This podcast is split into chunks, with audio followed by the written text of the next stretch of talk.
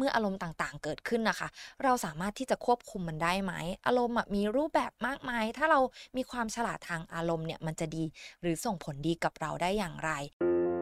ออจิต นี่คือพื้นที่ปลอดภัยสำหรับคุณ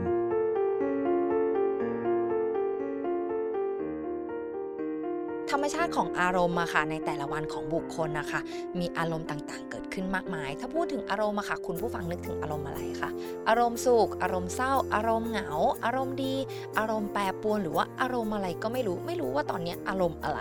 เมื่ออารมณ์ต่างๆ เกิดขึ้นนะคะ เราสามารถที่จะควบคุมมันได้ไหมอารมณ์มีรูปแบบมากมาย ถ้าเรามีความฉลาดทางอารมณ์เนี่ยมันจะดี หรือส่งผลดีกับเราได้อย่างไร วันนี้ค่ะอังคณาอยู่กับพี่อีฟค่ะ เราจะมาพูดถึงเรื่องของอารมณ์กันนะคะ ถ้าเรารู้เท่าทันอารมณ์อะค่ะ มันสำคัญอย่างไรคะพี่อีฟเวลาเราพูดถึงความฉลาดทางอารมณ์พี่จะให้เห็นภาพชัดขึ้น โดยการที่เชื่อมโยงไปกับอ่าความฉลาดทางสติปัญญาก่อนแล้วกันเนาะอืมเออพอเราพูดถึง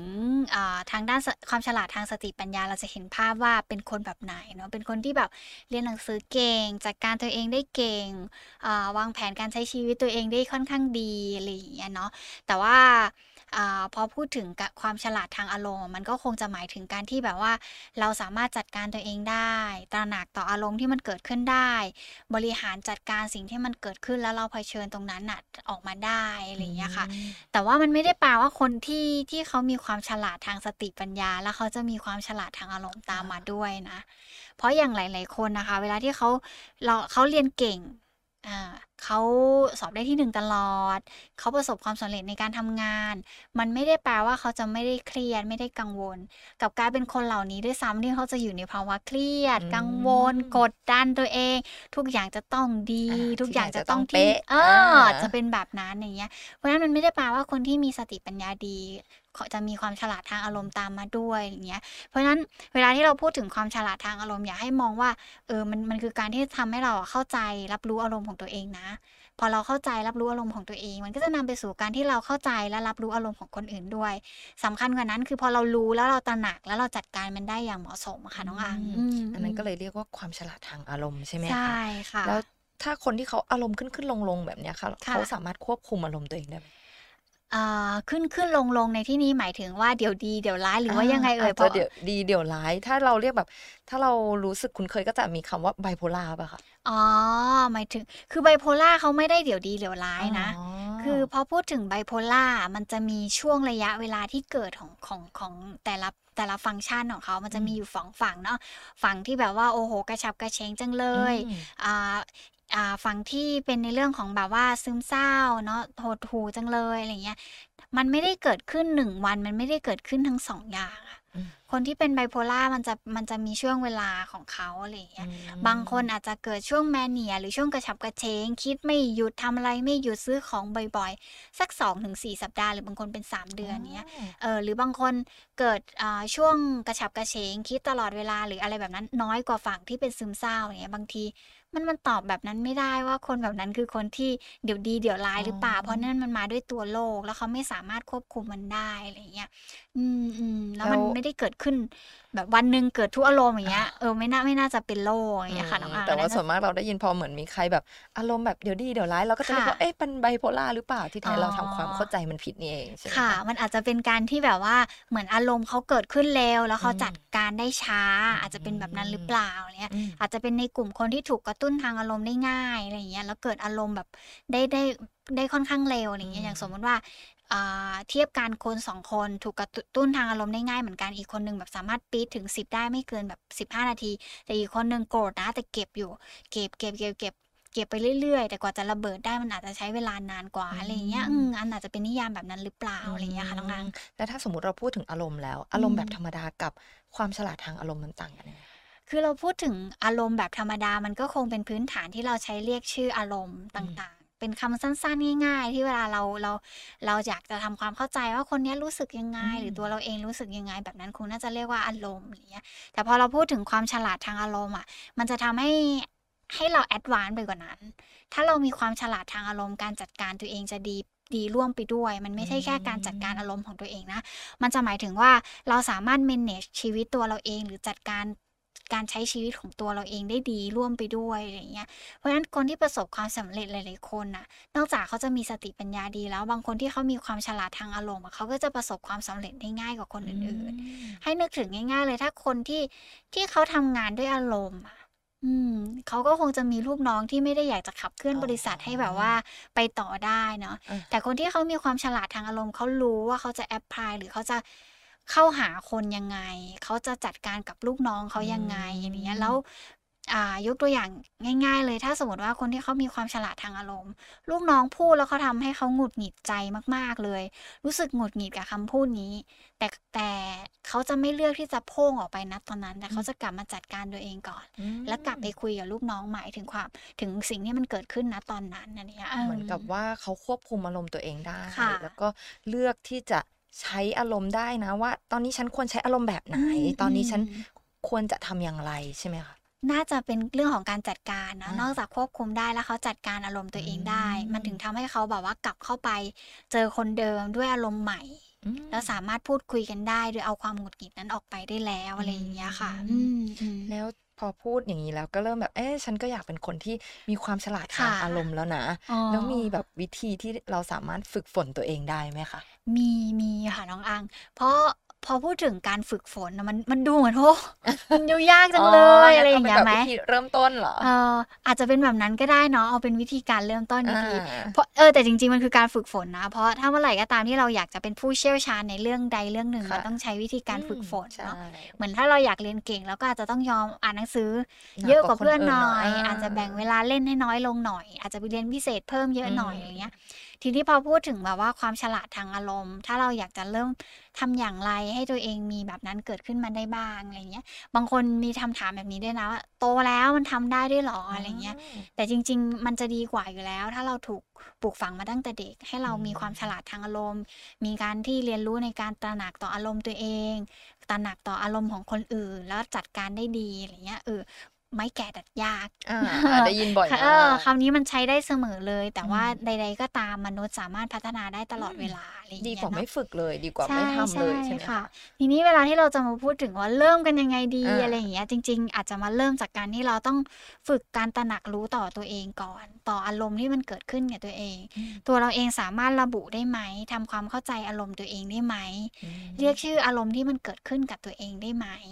ว่าอ๋อโอเค ตอนนี้ฉันกำลังสุข ตอนนี้ฉันกำลังทุกข์ ตอนนี้ฉันกำลังเครียดอะไรอย่างเงี้ย หลาย ๆ คนจะจะหลีกเลี่ยงการระบุอารมณ์ตัวเองได้วยซ้ำเพราะทำให้เขารู้สึกว่ามันไม่ดีจังเลยอะไรอย่างเงี้ยอืมบางคนรู้สึกว่า เออเออก็ช่างมันทำไมฉันจะต้องเข้าใจอารมณ์ตัวเองหรืออ่าทำไมฉันจะต้องทำความเข้าใจอารมณ์ตรงนี้ล่ะ เพราะสุดท้ายแล้วเดี๋ยวมันก็หายไป แต่การที่เรามันปล่อยไปแบบนั้นล่ะมันจะเป็นเหมือนตะกอนหินน่ะ ที่ค่อย ๆ ตกตะกอนให้วันหนึ่งอะ เราพร้อมที่จะแบบปะทุตัวเองออกมาได้อะไรอย่างเงี้ยค่ะ ทีนี้ถ้าเกิดสมมติว่าเปรียบเทียบให้เห็นชัดๆสำหรับคนที่ตระหนักได้ต่อการที่เกิดอารมณ์ของตัวเองนะ อย่างยกตัวอย่างแบบคนขับรถมาแล้วมีคนปาดหน้ารถค่ะเออ เรามักจะโกรธเนาะอ่าเราโกรธได้นะ เพราะเขาขับรถไม่ไม่น่ารักกับเราเนี่ยเราก็โกรธทีเนี้ยพอโกรธแล้ว สิ่งที่มันเกิดขึ้นคือมือสั่นใจสั่นมากๆเลยเนาะถ้าคนที่เขาตระหนักได้เขาก็จะรู้สึกว่า เออ โอเค โอเค เดี๋ยวก็เดี๋ยวก็ผ่านไป เพราะเขาเป็นใครก็ไม่รู้อะไรอย่างเงี้ยอืม แต่ถ้าเกิดเปลี่ยนกันล่ะ ถ้าเขาแบบไม่ตระหนักต่ออารมณ์ตัวเอง แล้วก็ไม่รู้ว่าตอนนั้นตัวเองโมโหอยู่แล้วก็ด่ากลับไป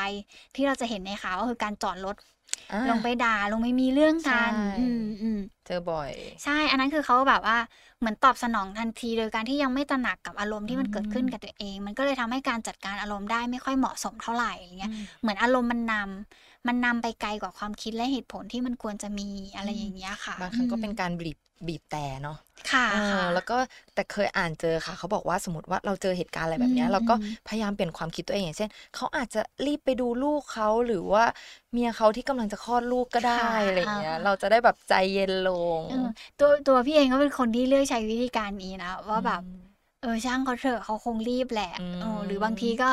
ร้ายๆหน่อยก็โอ้เขาขับรถแบบนี้มันก็คงไม่ได้ปลอดภัยกับเขาเท่าไหร่หรอกอะไรอย่างเงี้ยอืมแต่พี่ก็จะตระหนักกับตัวเองได้ว่าตัวเองไม่พอใจแล้วโกรธกับสิ่งที่เขาทำอะไรอย่างเงี้ยแต่ก็ไม่ได้ไม่ได้เลือกที่จะแบบว่าจัดการโดยการที่แบบอืมไปปะทะกับคนอ่านั้นอย่างเงี้ยเพราะจริง ๆ เวลาเราโมโห เราไม่จำเป็นต้องปะทะกันใช่อืมแต่ที่เจอในข่าวมักส่วนส่วนมากจะเจอแบบว่าค่ะขับตามไปเลย ไม่ยอมไม่ยอมปาดหน้าฉันเหรอฉันจะต้องไปปาดกลับอะไรอย่างเงี้ยอันนี้คือค่ะเขาแบบควบคุมอารมณ์ของตัวเองไม่ได้ใช่ไหมคะใช่ อาจจะเป็นแบบนั้นเนาะเราแต่เราไม่รู้ว่ามันเกิดอะไรขึ้นกับเขาอืมแต่เขาอาจจะรู้สึกว่ามันคือสิ่งที่มันไม่ถูกต้องแล้วมันคือสิ่งที่มันแบบเขาไม่ควรได้รับอ๋อแต่เขาอาจจะไม่รู้เท่าทันว่าตอนนั้นเขาโมโหอยู่ ถ้าเขาไม่รู้เท่าทันว่าเขากำลังโมโห เวลาที่เขาจะจัดการมันก็อาจจะยากหน่อย แต่เขาแค่คิดว่ามันไม่เหมาะสมแค่นั้นเองอะไรอย่างเงี้ยค่ะอืมแล้วมีวิธีที่จะทำให้เรารู้เท่าทันอารมณ์ของตัวเองไหมคะเอออย่างง่ายเลยคือการฝึกสติกับตัวเองอ๋อออะไรอย่างเงี้ยเออบางทีเวลาเกิดเรื่องอะไรแล้วอะเราต้องหยุดกับตัวเองหน่อยอืมหยุดกับตัวเองทบทวนสิ่งที่มันมันเกิดขึ้นเรากำลังเผชิญกับอะไรนะอะไรอย่างเงี้ยเอออยู่กับตัวเองบ้าง หยุดกับความคิดตรงนั้นที่มันเกิดขึ้นกับตัวเองบ้างอย่างเงี้ยฝึกฝึกการควบคุมสติของตัวเอง ฝึกการอยู่กับลมหายใจของตัวเอง อะไรอย่างเงี้ย มันจะทำให้เราตระหนักรู้ได้เร็วขึ้นอะไรอย่างเงี้ยค่ะน้องอางอืมอือย่างสมมติเราใจร้อนอย่างเงี้ยค่ะค่ะเราพยายามทำให้ตัวเองใจเย็นโดยการแบบหายใจเข้าลึกๆ แล้วนับค่ะหนึ่งถึงสิบได้ไหมคะได้ได้อืมเป็นวิธีการหนึ่งนะที่พี่ชอบชอบสอนเด็กด้วยเออเด็กบางคนโมโหง่ายอย่างเงี้ยแบบแต่เขา ด้วยความวัยเขาอาจวัยเขาอาจจะยังระบุไม่ได้ว่าเขาคือความโมโหนะแต่เขารู้อืมแค่ว่า มันแบบเหมือนแบบมันอยากจะพุ่งไปต่อยหน้าอืมเพื่อนอะไรอย่างเงี้ยพี่ก็จะแบบว่าอะงั้นลองอยู่กับตัวเอง แล้วลองแบบว่าหายใจเข้าแล้วนับหนึ่งหายใจออกนับสองอะไรอย่างเงี้ยแล้วสักพักหนึ่งเหมือนมันจะเย็นลงได้ด้วยด้วยลักษณะของกายภาพของเราอะมันจะค่อย ๆ ผ่อนคลายลง แล้วเราจะตระหนักกับตัวเองได้มากขึ้นว่า เออเราโกรธเพื่อนเนาะอืมเออเราโกรธเพื่อนเราลองเลือกให้ตัวเองซิว่าระหว่างหนึ่งไปต่อยหน้าเพื่อน กับอืมสองทำอย่างอื่นได้อีกไหมอะไรอย่างเงี้ยค่ะน้องอังอือืมมแล้วมีวิธีไหนอีกไหมคะ ที่จะทำให้เรากลายเป็นคนที่แบบฉลาดในทางด้านอารมณ์ค่ะ พอเราเริ่มตระหนักอารมณ์ตัวเองได้ สิ่งที่จะต้องตามมาคือหลังจากที่เราตระหนักได้แล้วเราหยุดตัวเองได้อะอืมเราต้องเลือกวิธีการจัดการให้มันเหมาะสม คือการแบบว่าอืมควบคุมตัวเองไม่ให้แสดงออก ในพฤติกรรมที่มันไม่เหมาะสม อืมอืมเช่นแบบสมมติว่าเราคุยกับแฟนเนาะเราหงุดหงิดใจมากเลย อยากจะสวนกลับ อยากจะด่ากลับ อยากจะโพ่งอยากจะอะไรก็ตามแต่เออแต่เราลองหยุดอยู่กับตัวเอง เริ่มตระหนักได้ว่าอ๋อฉันเริ่มหงุดหงิดกับเขาแล้วอะไรอย่างเงี้ยแต่ถ้าเราตระหนักได้แล้วว่ามันหงุดหงิด แล้วเราไม่สวนกลับอะเออ อย่างนั้นเราแปลว่าเราเริ่มควบคุมตัวเองได้ดีละ อืมอืมทีเนี้ยพอเราเริ่มใจเย็นลง ความหงุดหงิดมันเริ่มหายหายไปหรือดีขึ้นก็ตามแต่ ตรงนั้นค่อยกลับมาคุยกันใหม่ อันนั้นอืมน่าจะเป็นการที่แบบว่าเป็นจุดเริ่มต้นที่ทำให้เราฝึกการควบคุมตัวเองเนี้ยแต่ว่าหลาย ๆ ครั้งหลาย ๆ คนรู้สึกว่ามันยากเนาะเพราะเราจะเรียนรู้ว่าถ้าเมื่อไหร่ก็ตามใครทำไม่ดีกับเราอะเราต้องสวนกลับทันทีใช่เออมันเป็นการเรียนรู้ของเราทั่วไปอยู่แล้ว แต่ลองดูหยุดคิดดีๆหยุดมีหยุดอยู่กับตัวเอง ลองควบคุมตัวเองดูแล้วจะรู้ว่า จริง ๆ เรามีทางเลือกอื่น ในการที่เราจะจะตอบโต้กับพฤติกรรมที่ที่เขาทำให้เรารู้สึกหงุดหงิดหรือรู้สึกโกรธตรงนั้นอืมได้อย่างเงี้ยค่ะน้องอังอืมอืมซึ่งซึ่งมันเหมือนเป็นทักษะในการอยู่กับคนอื่นไปด้วยเนาะพอเราเริ่มตระหนักตัวเองได้ ควบคุมอารมณ์ตัวเองได้ดีขึ้นอะไรอย่างเงี้ยเราอาจเองอาจจะต้องมาฝึกในการมีปฏิสัมพันธ์กับคนอื่นให้มันเหมาะสมด้วยอะไรอย่างเงี้ยเออบางทีคุมตัวเองได้ละ แต่เราแบบ ปล่อยปล่อยไว้แบบนั้นเลย ถ้าเห็นภาพชัดคือเวลาเราทะเลาะกับแฟนแล้วมันไม่คุยอะมันเหมือนคลุมเครืออยู่อย่างนั้นอยู่ตลอดเวลาเนาะใช่ค่ะเออการกลับไปมีปฏิสัมพันธ์ กลับไปพูดคุยกันอย่างเงี้ยมันก็เป็นวิธีหนึ่งที่ทำให้ให้เห็นว่าเฮ้ยมันคือวิธีการและทางออกของคนที่แบบว่าเขาคิดมาแล้วตระหนักมาแล้วนะ ว่าควรจะจัดการอะไรอย่างเงี้ยค่ะ อือืมอืมค่ะ แล้วมีอืมวิธีอื่นอีกไหมคะเอ่อ ถ้าเราฝึกคุมตัวเองได้แล้วอะเราเข้าใจตัวเองแล้วจัดการตัวเองได้เหมาะสมแล้วสิ่งหนึ่งก็คือ เราอาจจะต้องนำสู่คนอื่นบ้างเอ่าก็คือการเข้าใจในอารมณ์และความรู้สึกของคนอื่น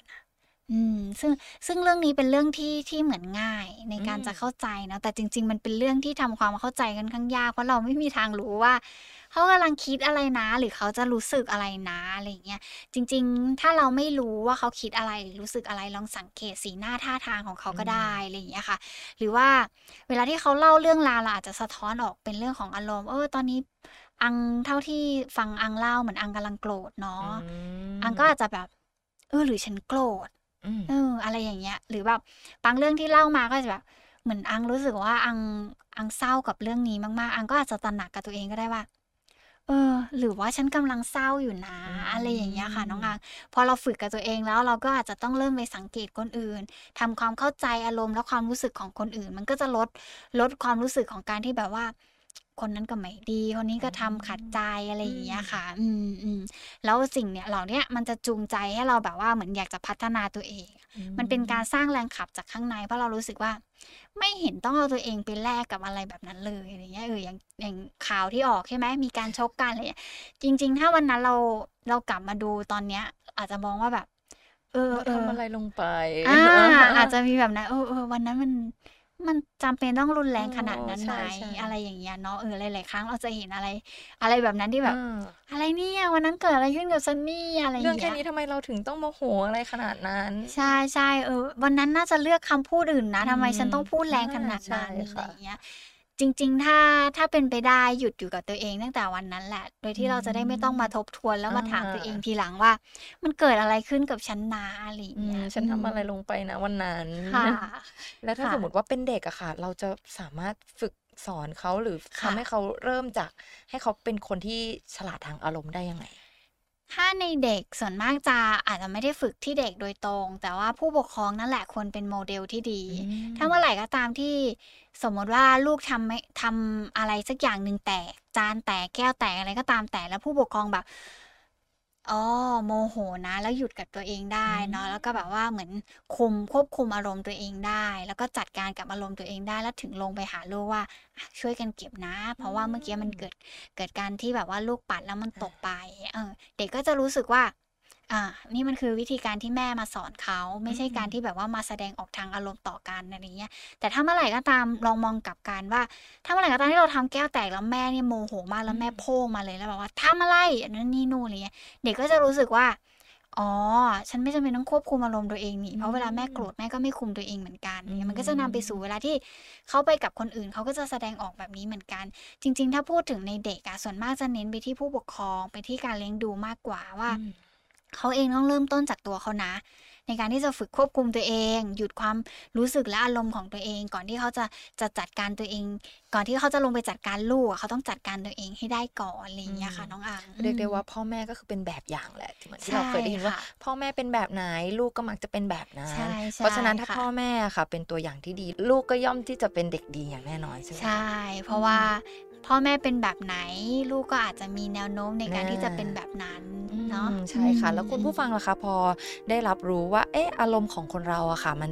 มีมากกว่าคำว่าอารมณ์ มันมีคำว่าฉลาดทางอารมณ์ด้วย แล้วตอนเนี้ยค่ะ เราก็ได้รับความรู้ไปแล้วว่าเราสามารถที่จะมีวิธีจัดการหรือว่าวิธีที่จะเริ่มต้นอย่างไรให้เราเป็นคนที่ฉลาดทางอารมณ์ได้ ก็อยากจะให้คุณผู้ฟังอะค่ะ ลองนำคำที่พี่อีฟได้บอกนะคะ ไปปรับใช้ให้เข้ากับคุณผู้ฟัง เราจะได้เป็นคนที่ฉลาดทางอารมณ์ารมณ์กันนะคะสำหรับวันนี้อังกับพี่ไปก่อนนะคะ สวัสดีค่ะ ออจิต นี่คือพื้นที่ปลอดภัยสำหรับคุณ